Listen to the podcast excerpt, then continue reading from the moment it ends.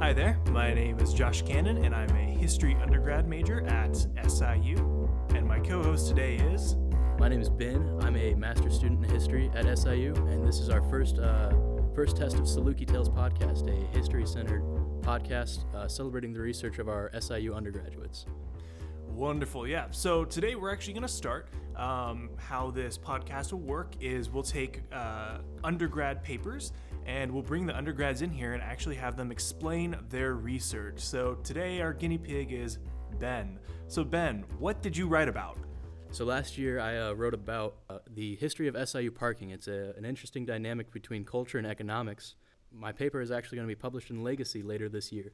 Legacy is an undergraduate journal put out yearly by the SIU History Department celebrating undergraduate achievements in writing and research. Wonderful. So, what's your background to be able to write this paper? Well, I've been on Carbondale's campus for six years now. Uh, my dad is a, a, an alumni from SIU. I work in the community, and I, I, I really love SIU, and I, I enjoy being here at SIU. And I wanted to write something that that wasn't super serious that gave back to the community here at SIU.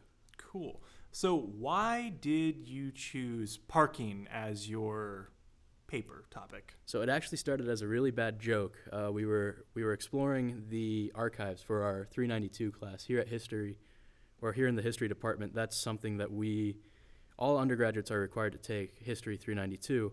It's this big paper, big research paper, and Dr. Holly Hurlburt was our instructor at the time. Wanted everybody to do something centered around Southern Illinois or SIU because it was the 150th anniversary.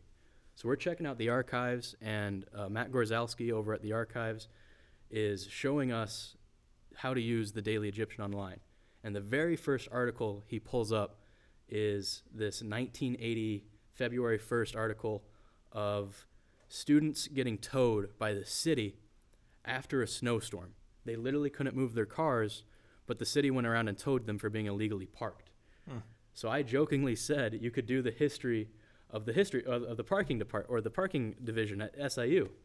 And about two weeks later, Dr. Hurlburt told me, I think you really should do the history of the parking department at SIU. And it's since turned into a 20 page paper. Wonderful. Well, um, I guess we should jump right in. So, what all did you learn? Uh, so, parking is a, a rather interesting uh, topic. I came into this as a student who was frequently frustrated by the parking situation here. Uh, you buy this $140 sticker, which is, is, a, is an investment for a, an undergraduate, especially when we're only making, you know, $420 a month on our student salaries. Uh, th- that's a big investment. And a car is viewed as a necessity in today's society by a large number of people. But by doing the research for this paper, I gained a better understanding of, of why the parking situation is where it is today uh, how it came that way, and that it's not as as simple as this uh, thing that we all have to do. It really isn't. It it could be. Uh, we have these two uh, two ton hunks of metal that we move around all the time, and they stay parked for 23 hours a day, 365 days out of the year. Right? Why do we need these? Well, why can't we walk to campus more? Why can't we bike to campus more? It became a, a bigger and bigger question in my head. And SIU's initial response to parking was that you don't need these two ton hunks of metal. Uh, you should walk more. And it wasn't because of any other reason than uh, it wasn't because they didn't want students to have cars. It wasn't because they didn't recognize the car was a, a, a good thing.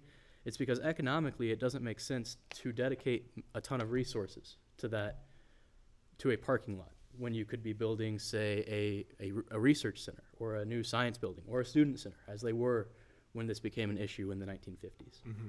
So now, back in the day, uh, with all these things, I'm assuming then students lived mostly on campus or close to campus. Is that correct? Yeah, and actually, so they the first time they ban parking on campus is in the early 1950s. 1951, they tell uh, undergraduates that you're no longer allowed to have a car.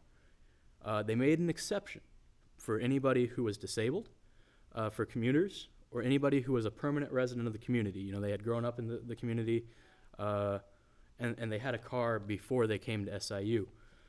they defined uh, uh, these residents as anybody who lived within a two mile radius of campus. Two miles was walking distance to campus. Hmm. So if you lived within two miles, they didn't want you to have a car because they didn't want this excess traffic taking up space that was unnecessary on campus.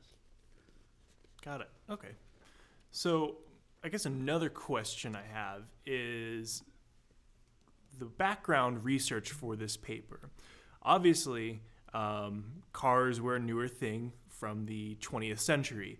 Uh, always had, there's always been transportation, but with cars being a newer development and SIU being around since the 1860s, like how did they go about accounting for that, and what all did you find when looking at the old, like older historical accounts? Right. So there isn't a ton of uh, information prior to the 1940s because if you think about it, uh, we're a very rural area of southern Illinois. Our student population is under a thousand. Parking probably wasn't that big of an issue. In fact, it was actually handled by the city of Carbondale rather than SIU itself. Um, in the 1940s, though, or after World War II, rather, you get this influx of, of people going to college on the GI Bill. And SIU brands itself as this people's university. That was a big thing that Delyte Morris wanted to do, that this university is to serve the common man. And the common man is more and more interested in buying an automobile. Between uh, 1950 and 1958, the number of registered vehicles on the road increased by 170%. So if you go with me on a really quick statistical journey, 6%.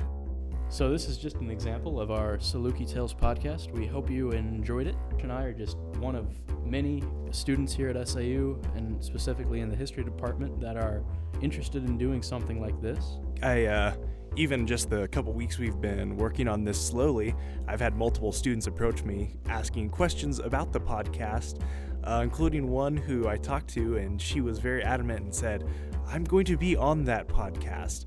Uh, so the great thing about this is there's already excitement building on campus.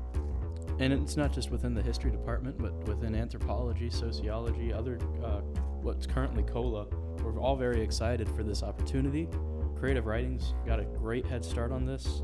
But yeah, we're looking to continue off their momentum and create something fun and exciting. And I think it's I think it's important to know that in all of our searching, we've found one university, and it's, it's Portland State that is doing something similar.